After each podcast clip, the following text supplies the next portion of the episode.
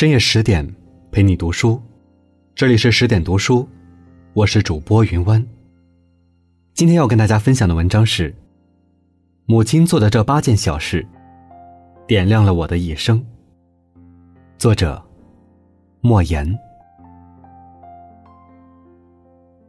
我记忆中最早的一件事，是提着家里唯一的一把热水壶，去公共食堂打开水。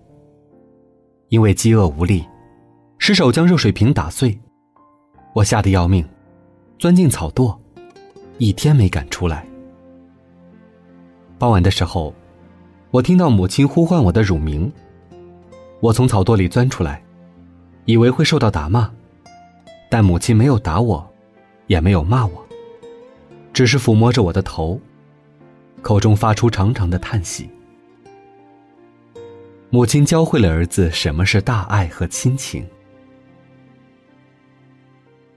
我记忆中最痛苦的一件事，就是跟着母亲去集体的地里捡麦穗。看守麦田的人来了，捡麦穗的人纷纷逃跑。我母亲是小脚，跑不快，被捉住。那个身材高大的看守人扇了他一个耳光，他摇晃着身体跌倒在地。看守人没收了我们捡到的麦穗，吹着口哨扬长而去。我母亲嘴角流血，坐在地上，脸上那种绝望的神情，我终生难忘。多年之后，当那个看守麦田的人成为一个白发苍苍的老人，在集市上与我相逢，我冲上去想找他报仇，母亲拉住了我。他平静的对我说：“儿子，那个打我的人，与这个老人。”并不是一个人。母亲教会了儿子什么是宽容和理解。我记得最深刻的一件事，是一个中秋节的中午，我们家难得的包了一顿饺子，每人只有一碗。正当我们吃饺子时，一个乞讨的老人来到了我们家门口。我端起半碗红薯干打发他。他却愤愤不平地说：“我是一个老人，你们吃饺子，却让我吃红薯干，你们的心是怎么长的？”我气急败坏地说：“我们一年也吃不了几次饺子，一人一小碗，连半饱都吃不了，给你红薯干就不错了，你要就要，不要就滚。”母亲训斥了我，然后端起他那半碗饺子，倒进了老人碗里。母亲教会了儿子，什么是怜悯和同情。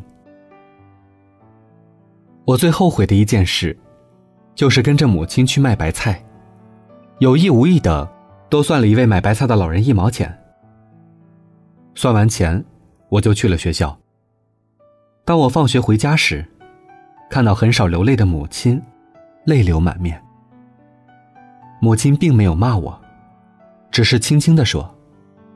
儿子，你让娘丢了脸。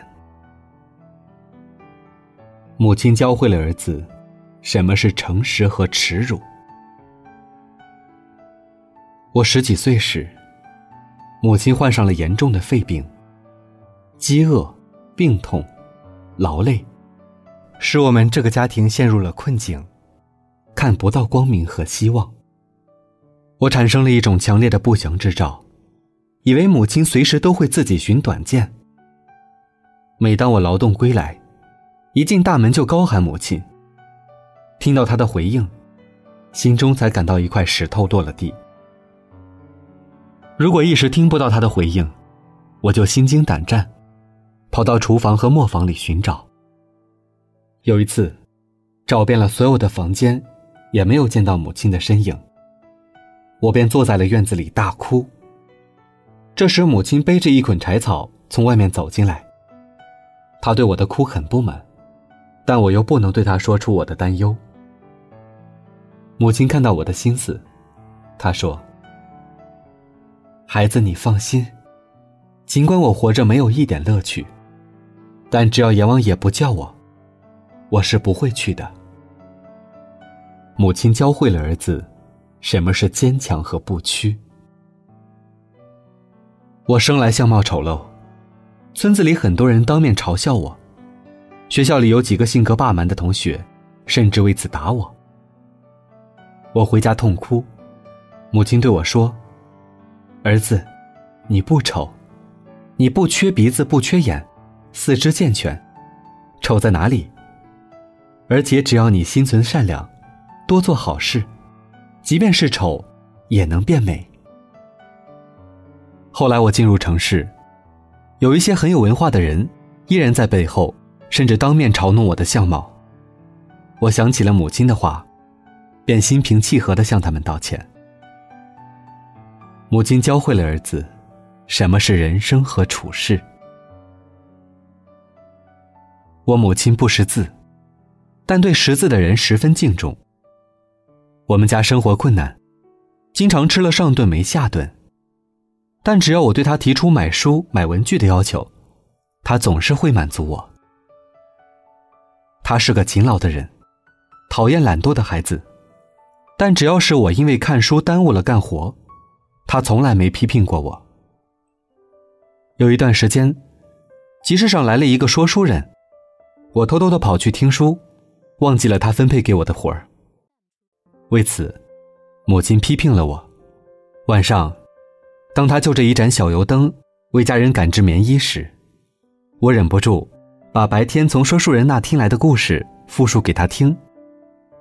起初他有些不耐烦，因为在他心目中，说书人都是油嘴滑舌、不务正业的人，从他们嘴里冒不出好话来。